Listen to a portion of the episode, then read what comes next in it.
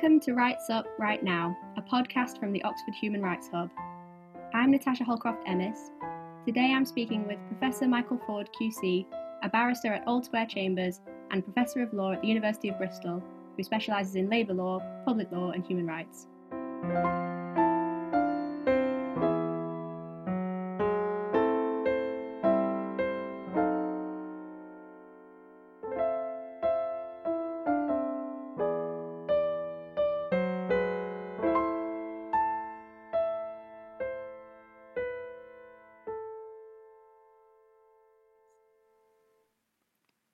Spread of COVID 19 has affected many areas of our lives and brought with it onerous implications for our rights and freedoms.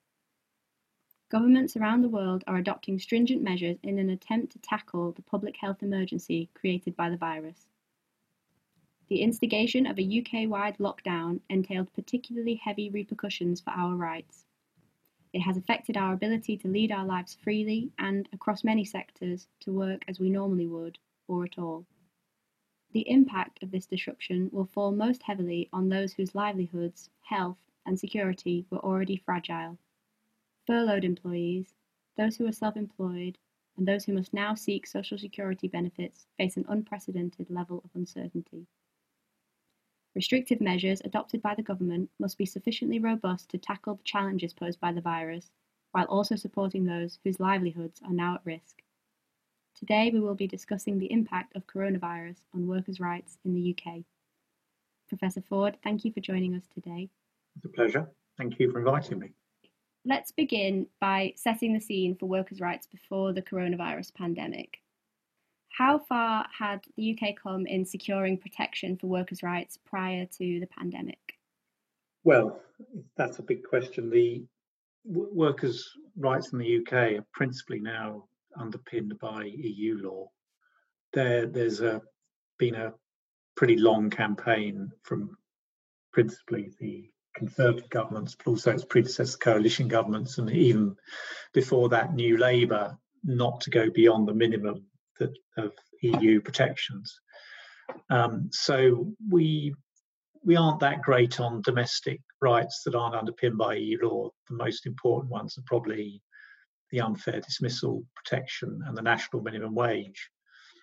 Virtually everything else in UK law is dependent upon the EU, and that includes especially discrimination law, duties of work consultation, and so on and so forth. Now, all that, even despite Brexit, all that edifice is in place.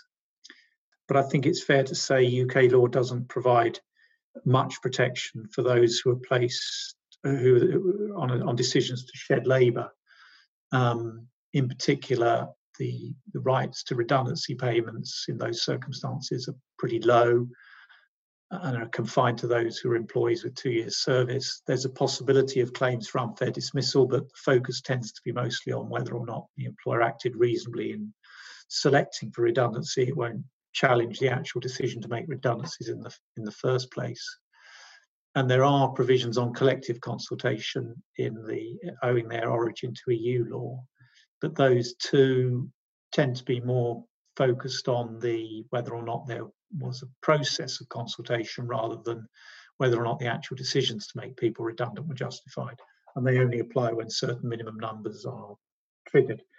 There are some ancient I say ancient, they're pretty old provisions providing for payments in the in circumstances where people are put on short time or, no working, but they're they're rarely um, referred to nowadays. So, in summary, there's not really much protection against the management decisions to get rid of workers because of the crisis. There are more protections where people's wages are cut or they're placed on short time working um, but their practical impacts another another issue altogether. Thank you for that. Um, if you had to pick out a couple of sort of big issues in workers' rights uh, in the UK before the pandemic, what would you say were the kind of hard hitting issues that were facing workers? Well, I, you know, everyone's biased on what they focus on. I've focused on two really big issues. One is Brexit, of course, because um, the come the end of December, when IP completion date is reached, then all of the relevant rights derived from EU law are vulnerable to repeal. So that's number one big issue. To what extent, once the UK is uh, freed from the EU, is, is no longer bound by EU law, will these rights be watered down? Um, the other big, big issue that's come into increased prominence following the decision of the Supreme Court in Unison is the extent to which workers have effective means of enforcing their rights. Um, that's that's an issue that's taken on a lot more prominence post Unison because you may have many many rights on the statute book, but if the enforcement of those rights is dependent upon individuals going to an employment tribunal and obtaining some form of deterrent compensation, um, whether or not they actually uh, give effect to those rights at the system at the system level across the board is a bigger and more a much more difficult question. So I think those are the two big big issues at the moment.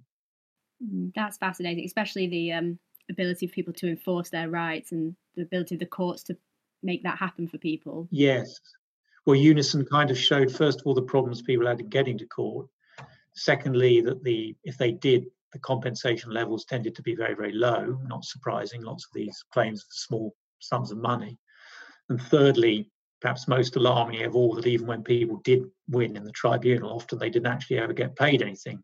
There was a BIS survey in 2013, I think it was, that showed approximately half of those who won some money in the tribunal didn't get paid. So, yeah, big issues. And do you think that of the issues facing workers, are they the same but more extreme due to the public health crisis, or has the onset of the virus generated novel challenges for workers' rights? Well, some of some of them are the, some of them are the same, but they're also novel. I mean, you won't be surprised to hear me say that. In a way, you can see there's two broad issues here. There's the protection for those in the shutdown sectors. That's estimated to be by the Resolution Foundation, who've done a lot of tremendous work in this area, to about 6.3 million workers. And secondly, those, there's the protections for those who are still at work, um, particularly those called key workers in areas such as health, retail, and personal services, estimated at about 8.3 million, according to the Resolution Foundation.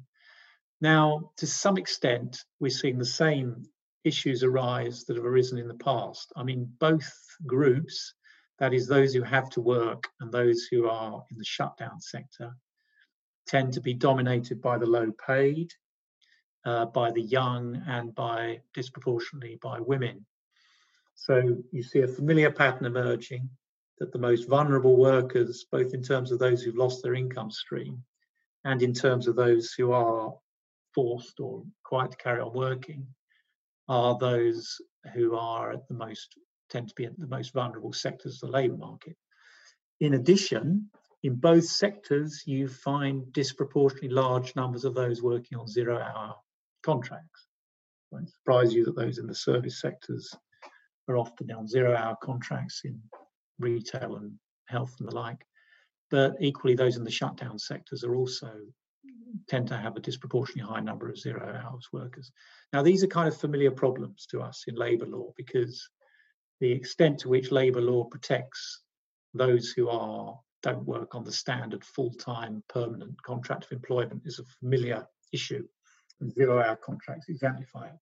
And equally, it's a familiar issue that various groups, in particular women and, and the young, and tend to be disadvantaged in the labour market.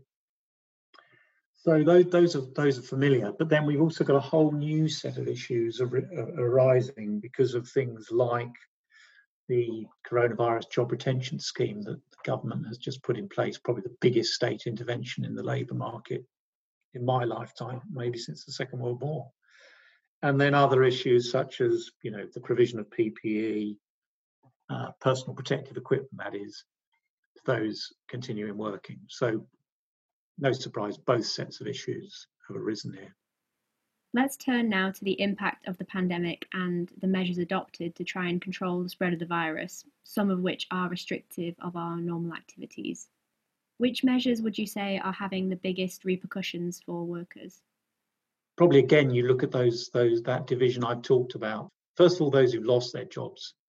I don't know the precise figures for those off the top of my head, but you may have seen in the press announcement, for example, that British Airways is just about, about to make 12,000 people redundant. There are also an, an awful lot who have been furloughed, as it's called. That's the new term that we're having to become familiar with as labour lawyers. That means the workers are instructed to cease all work. They're not even working from home. They're, they're told to cease all work. And then the government, under this uh, enormous and unprecedented intervention, guarantees 80% of their wages up to a maximum of two and a half thousand per month. So that's had an enormous effect because huge, huge numbers have been furloughed. Um, original estimates were of um, eight or nine million I saw from the um, Office of Budget Responsibility and the Resolution Foundation. So that's measure one, those who have been lost their job or been placed on effectively no work um, and, and, are subject to a compensation scheme. Um, and the other big issue, of course, is well, what about those who are work, carrying on working? Um, to what extent are they being given proper protection in relation to their working practices. Um, and it, as I've said, they're often low paid workers and they, they end up working in workplaces where isolating themselves isn't easy.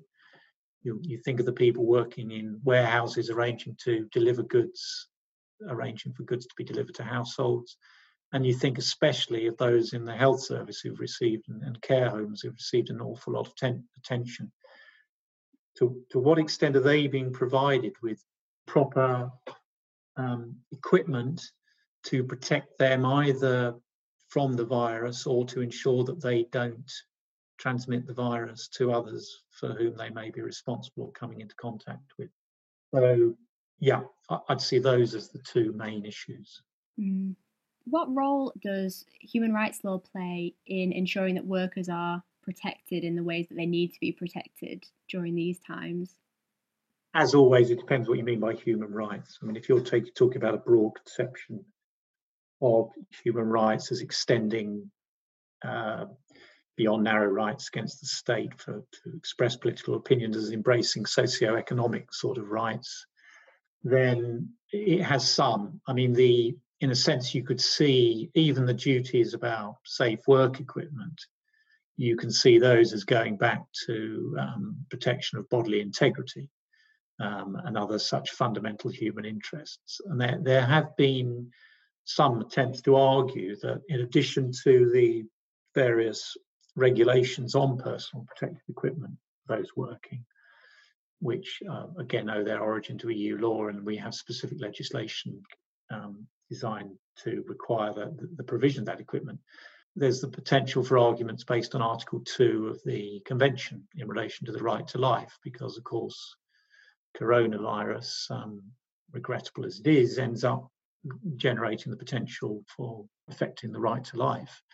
So there have been arguments raised that um, in the sphere of workplace health and safety, the duty would not just be imposed on the employer under the, the relevant regulatory framework, but one might have scope for arguments based on Article 2 to the effect that the state owes duties to um, ensure that proper protective equipment is provided for people.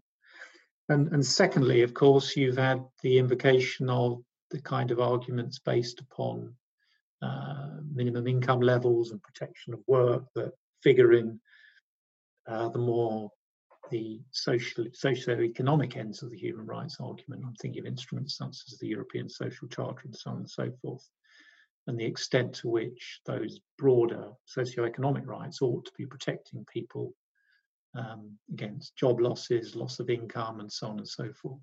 I should say that there, there's another aspect, of course, which is those who've been sent home on sick leave are often only entitled under UK law to statutory sick pay, which is set at pretty low levels. And, and, there's another issue there as to the extent to which those people are being given a sufficient or adequate income.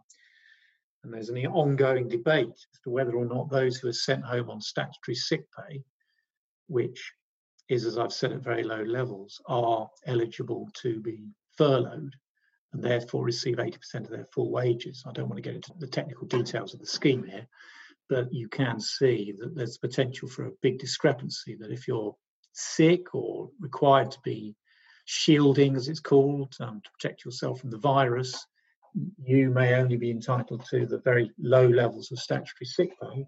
Whereas if you're sent home on no work, potentially under the furloughing scheme, you're entitled to 80% of your wages. So there's a big issue there about protecting people's basic level of income. It just seems like some people might be subject to quite arbitrary differences, and but but significant differences in their in, in their take home pay. Yeah, and there, there's a big issue arisen, interestingly enough, in relation to pregnant women.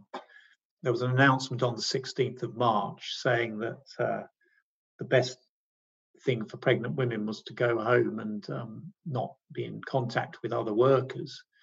As a result of which, many employers sent them home and paid them simply statutory sick pay. Now, that meant those those women received extremely low levels of uh, money, effectively. Now, under the relevant UK legislation, if you suspend a woman from work because she's pregnant, you're supposed to pay her pretty much full pay. Um, there's some technical wrinkles, but that's pretty much the position.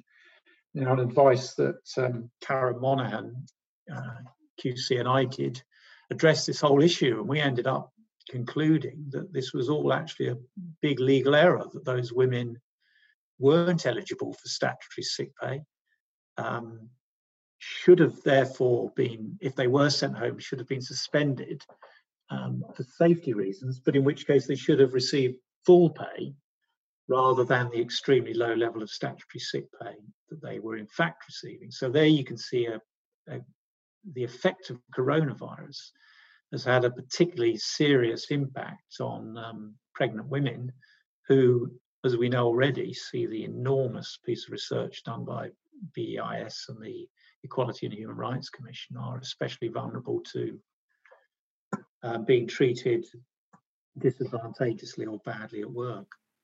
Yeah, obviously you've got the um, the sort of gender issue there as well, and it's interesting that that workers, uh, employers rather would be classifying pregnancy as something that entitles you to sick pay. Strange sort of categorization. Well, it was partly they, they got confused partly because of what the, the government initially told them. I mean, one one of the whole aspects of this from a lawyer, which at an intellectual level is fascinating, but a personal le- level is often um, distressing to see is that the, the laws almost or the, the policies are almost having to be made up overnight. So on, on the one hand, employers were told the best thing for pregnant women is to send them home. On the other hand, the later legislation that came out in, indicated they weren't eligible for sick pay, even though that was the indication that had been given beforehand. So you, you're seeing an awful lot of confusion in what the actual legal protection of people is partly because these schemes and changes to legislation are being introduced so quickly that often you can't quite work out what the actual effect of them is um, until it's too late because there's no consultation going on. There just isn't time. Could we drill down a bit into some particular issues facing specific kinds of workers? One category is employees who are being put on furlough leave what's the position of furloughed employees and how effective do you think the furlough arrangements will be in avoiding large scale redundancies? Yeah, I, I, think they are going to be effective to an extent. Um, I, th- I, think there's a big problem in applying them to zero hour agency workers, the which Alan Bogg and me have highlighted in some pieces we've written on the UK labour law blog.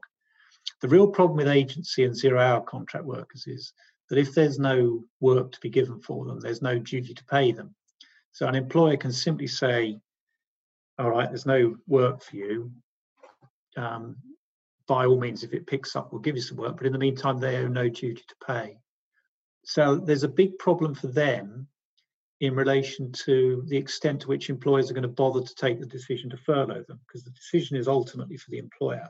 Now, the employer may be kind and say, all right, we are going to, we'll take a positive decision to furlough you and we'll claim 80% of your pay back.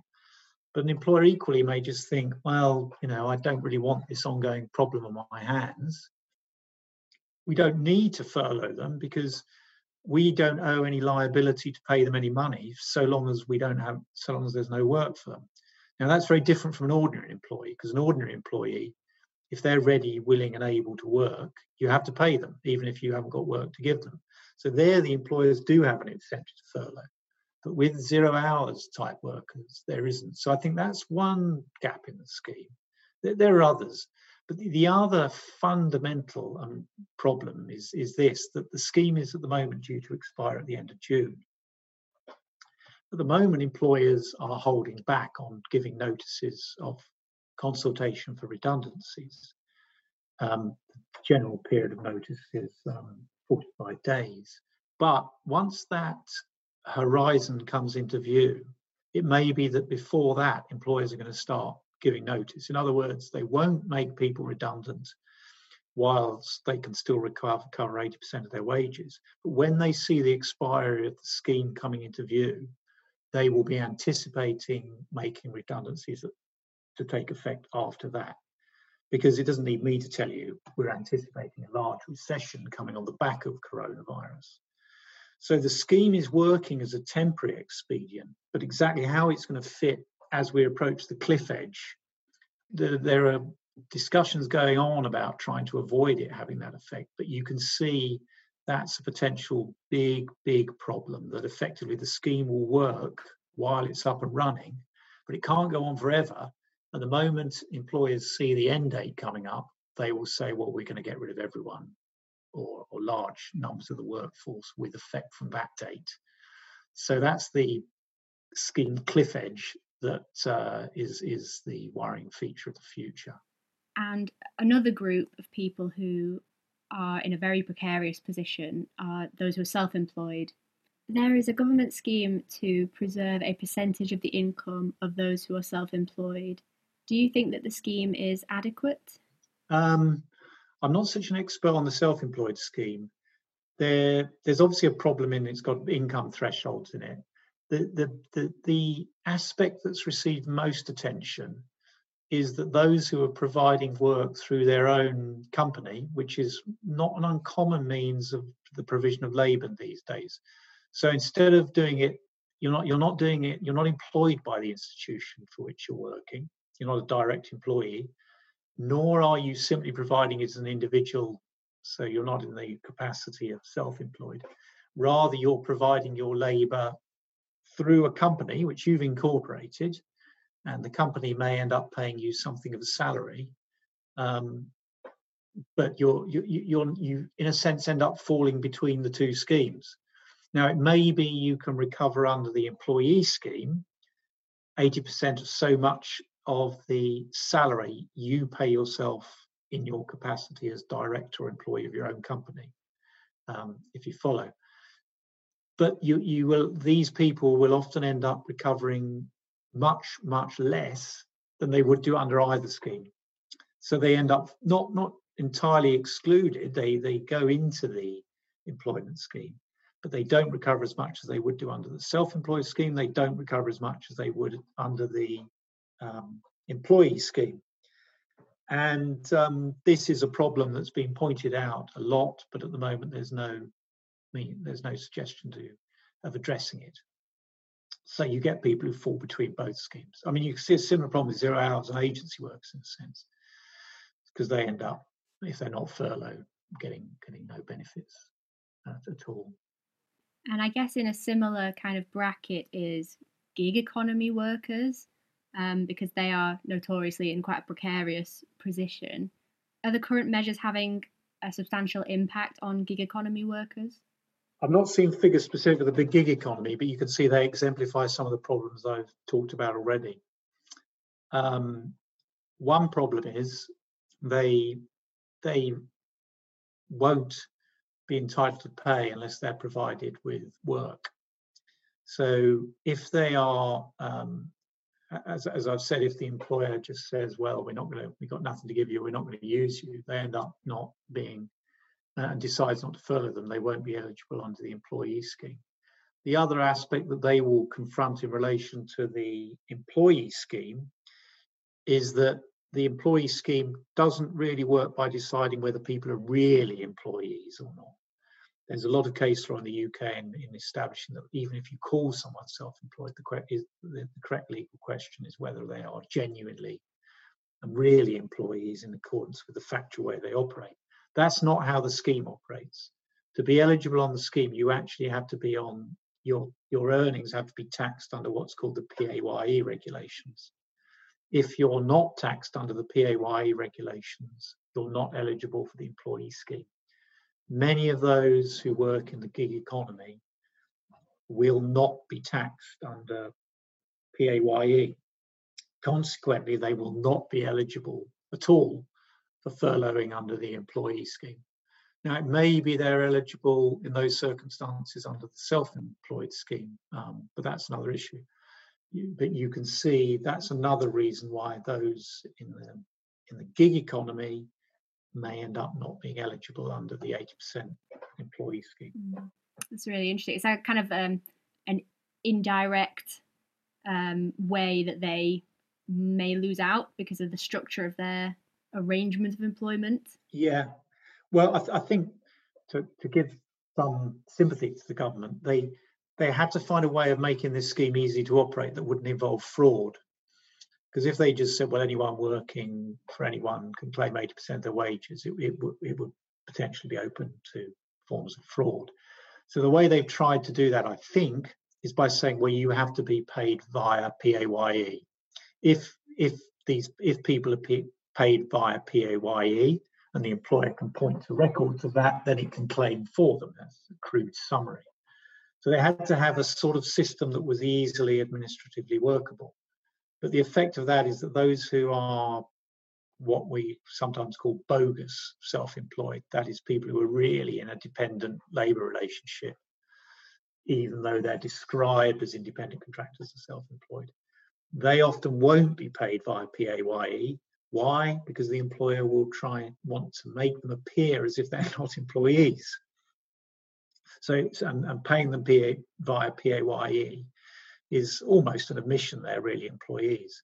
So you could see various aspects of labour law working unhappily together here because in, a, in, an attempt to stop people being employees and having all the rights of employees, employers won't pay them via PAYE with the consequence that they won't be now eligible um, to claim under the furlough scheme in respect of them.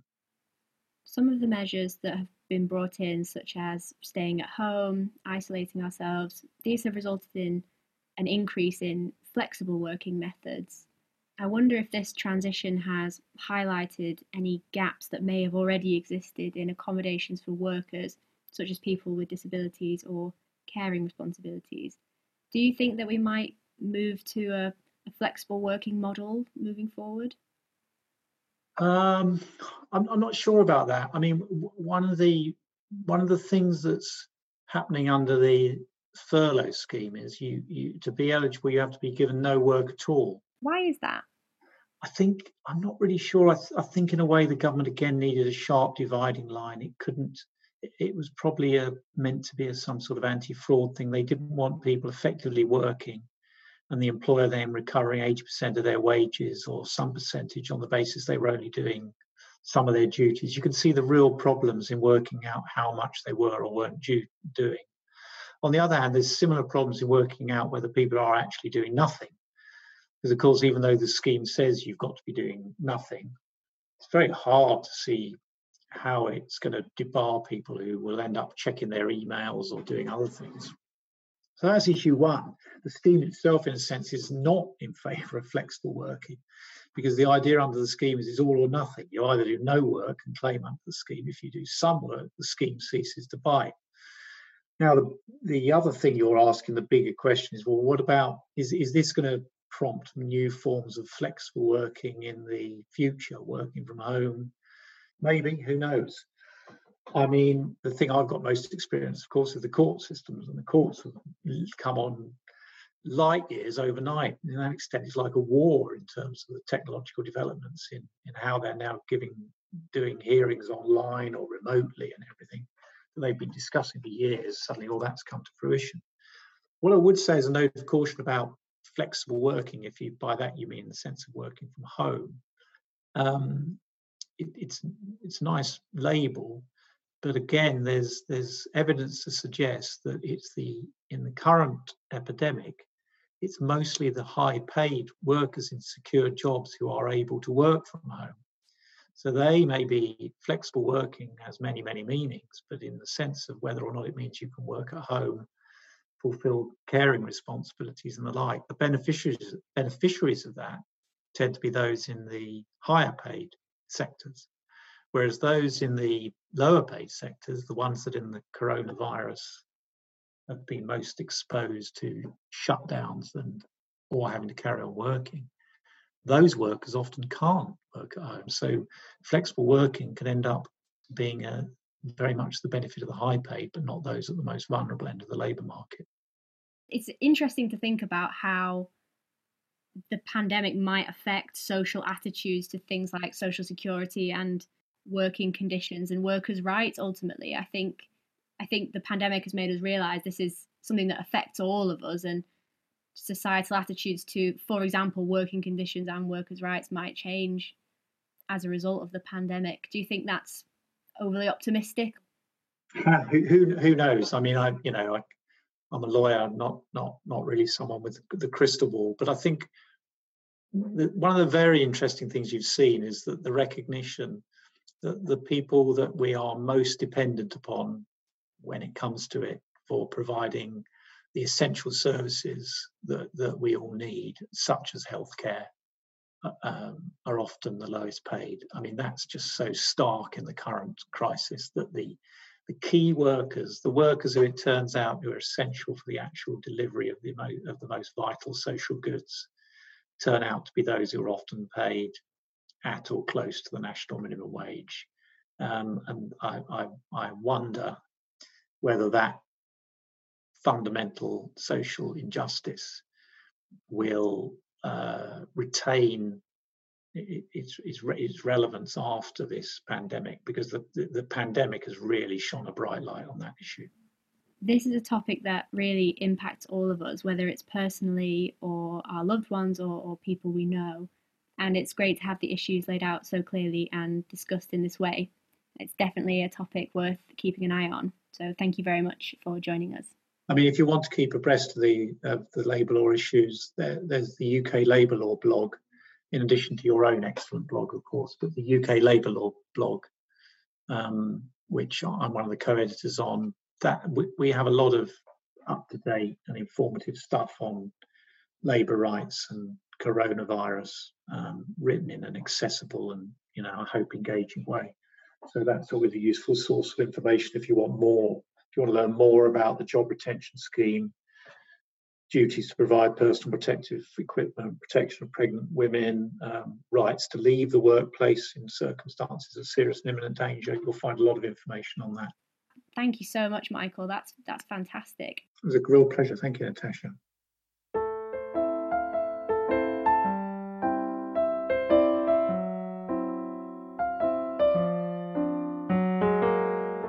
Rights Hub is brought to you by the Oxford Human Rights Hub. The executive producer is Kira Allmann. This episode was produced and edited by me, Christy Calloway Gale, and it was hosted by Natasha Holcroft Emmess. Music for this series is by Rosemary Allman, and show notes for this episode have been written by Sarah Dobby. Subscribe to this podcast wherever you like to listen to your favourite podcasts.